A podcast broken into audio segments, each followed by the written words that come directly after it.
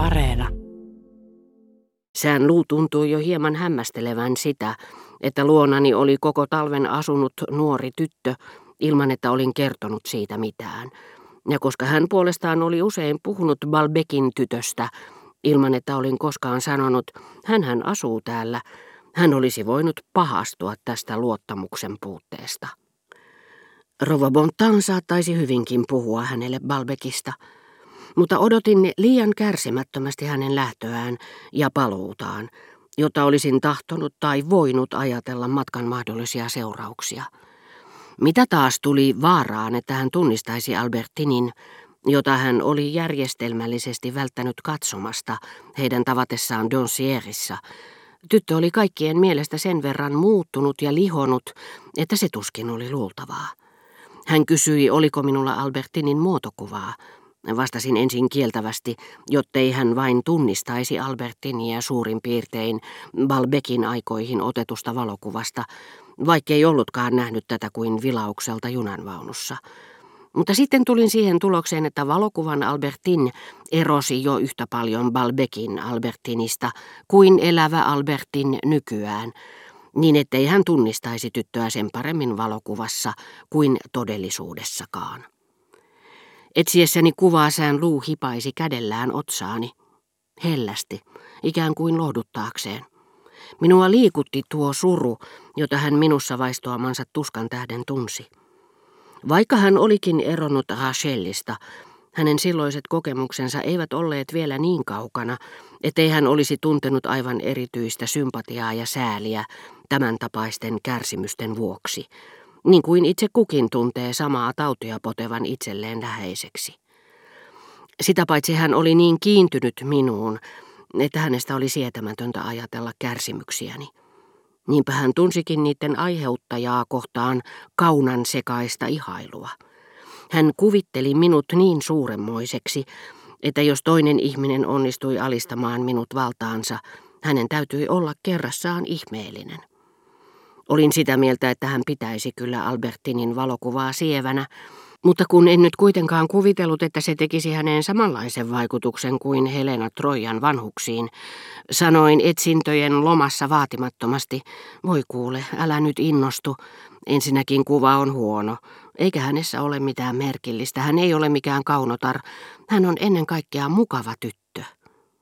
Ei, kyllä hänen täytyy olla ihmeen kaunis, Sään luu vastasi naivin ja vilpittömän innokkaasti, yrittäen samalla kuvitella mielessään naista, joka pystyi syöksemään minut moisen ahdistuksen ja kiihkon valtaan.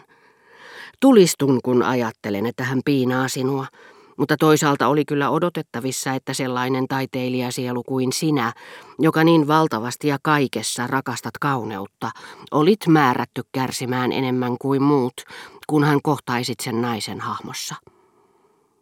Olin lopultakin löytänyt valokuvan. Hänen täytyy olla ihmeen kaunis, jatkoi Robert, joka ei ollut huomannut, että ojensin kuvaa hänelle. Samassa hän äkkäsi sen ja otti sen hetkeksi käsiinsä. Hänen kasvoilleen levisi hämmästynyt, suorastaan typertynyt ilme. Tämäkö nyt on se tyttö, jota sinä rakastat? Hän lopulta lausahti sävyyn, jossa hämmästystä lievitti minun suututtamiseni pelko. Hän ei lisännyt siihen mitään. Olipahan vain ottanut järkevän, varovaisen, väkisinkin vähän halveksuvan ilmeen, kuten ainakin sairaan edessä, joka on ollut huomattava henkilö ja hyvä ystävä, mutta ei enää sellaista muistutakaan, tultuaan äkki arvaamatta hulluksi, ja koska puhuu vain taivaallisesta olennosta, joka hänelle on ilmestynyt, ja näkee sen jatkuvasti siinä, missä terve ihminen näkee pelkän toppatäkin. Ymmärsin heti Robertin hämmästyksen.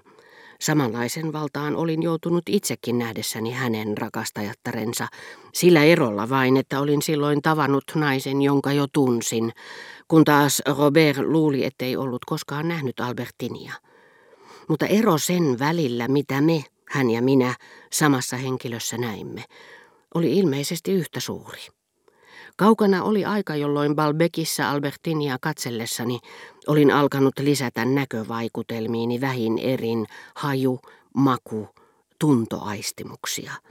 Myöhemmin niihin oli liittynyt syvällisempiä, hellempiä, vaikeammin määriteltäviä vaikutelmia, sitten tuskallisia tunteita. Lyhyesti sanottuna Albertin oli kuin kivi, jonka ympärille on satanut lunta. Pelkkä voimaa antava keskus valtavassa rakennelmassa, johon sydämeni kuului. Robert ei voinut tätä tunteiden kerrostumaa kokonaisuudessaan havaita. Hän näki vain saostuman, jota minä puolestani en kokonaisuudelta erottanut. Katsellessaan Albertinin valokuvaa Robert ei suinkaan häkeltynyt samoista syistä kuin Trojan vanhukset, jotka Helenan nähdessään järkyttyneinä totesivat, Notre mal ne vaut pas un seul de ses regards. Yksi ainoa katseensa vaivamme voittaa. Vaan hänen hämmästyksensä oli aivan päinvastaista laatua, joka panee sanomaan, mitä? Tämänkö takia hän on niin hirvittävästi hermoillut, tuskaillut ja tuhlannut rahaa? Myöntää täytyy, että nähdessään henkilön, joka on aiheuttanut kärsimyksiä läheiselle ihmiselle, mullistanut tämän elämän, joskus jopa ollut syypää tämän kuolemaan, tulee useimmiten, etten sanoisi säännönmukaisesti, reagoineeksi näin, eikä Trojan vanhusten tapaan. Se ei johdu yksinomaan siitä, että rakkaus on yksilöllistä, eikä siitäkään, että kun sitä ei tunne, uskoo vilpittömästi sen olevan vältettävissä ja puhuu viisaasti toisten hulluudesta. Ei, vaan syy on se, että siinä vaiheessa, kun rakkaus tekee kovin kipeää, tuntemukset, jotka kerrostuvat naisen kasvojen ja rakastajan katseen välille, valtava tuskan täyteinen muna, joka sulkee rakkauden sisäänsä ja kätkee sen kuin lumi lähteen, ovat jo ehtineet niin pitkälle, että piste, johon rakastajan katseet pysähtyvät, missä hän kohtaa kärsimyksensä ja nautintonsa, on yhtä kaukana pisteestä, missä muut sen näkevät kuin todellinen aurinko, on sieltä, missä sen tiivistynyt valo meille aurinkona näkyy. Ja kaiken lisäksi kasvot ovat sillä välin siinä tuskan ja hellyyden kotelossa, joka kätkee rakastajan katseelta rakastetun pahimmat muodonmuutokset, ehtineet muuttua ja vanhentua. Jos siis kasvot, jotka rakastaja näki ensimmäistä kertaa, ovat kaukana niistä, jotka hän näkee nyt alettuaan rakastaa ja kärsiä, ne ovat niin ikään kaukana niistä, jotka välinpitämätön katselija voi tällä hetkellä nähdä. Miten olisikaan käynyt, jos Robert olisi nuorta naista esittävän valokuvan sijasta nähnyt iäkkään rakastajattaren kuvan? Samalla tavoin saatamme hämmästyä, vaikkemme näkisikään moisten tuhojen aiheuttajaa ensimmäistä kertaa. Usein tunnemme hänet ennestään, niin kuin iso enoni Odetten. Silloin näkökulmien ero ulottuu ulkonäön ohella luonteeseen ja yksilölliseen merkitykseen.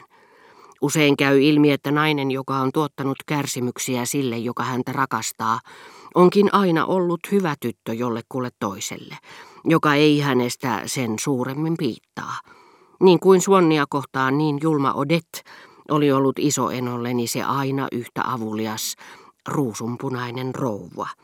Tai sitten olento, jonka jokaista päätöstä rakastaja peloissaan arvailee kuin salatun Jumalan sanaa. Onkin sen silmissä, joka ei häntä rakasta, mitätön ihminen, ja liiankin onnekas saadessaan tehdä, mitä ikinä tämä toinen tahtoo, niin kuin sään luun rakastajatar, joka minun silmissäni oli vain tuo Rachel kun herran, jota minulle oli niin monet kerrat tarjottu.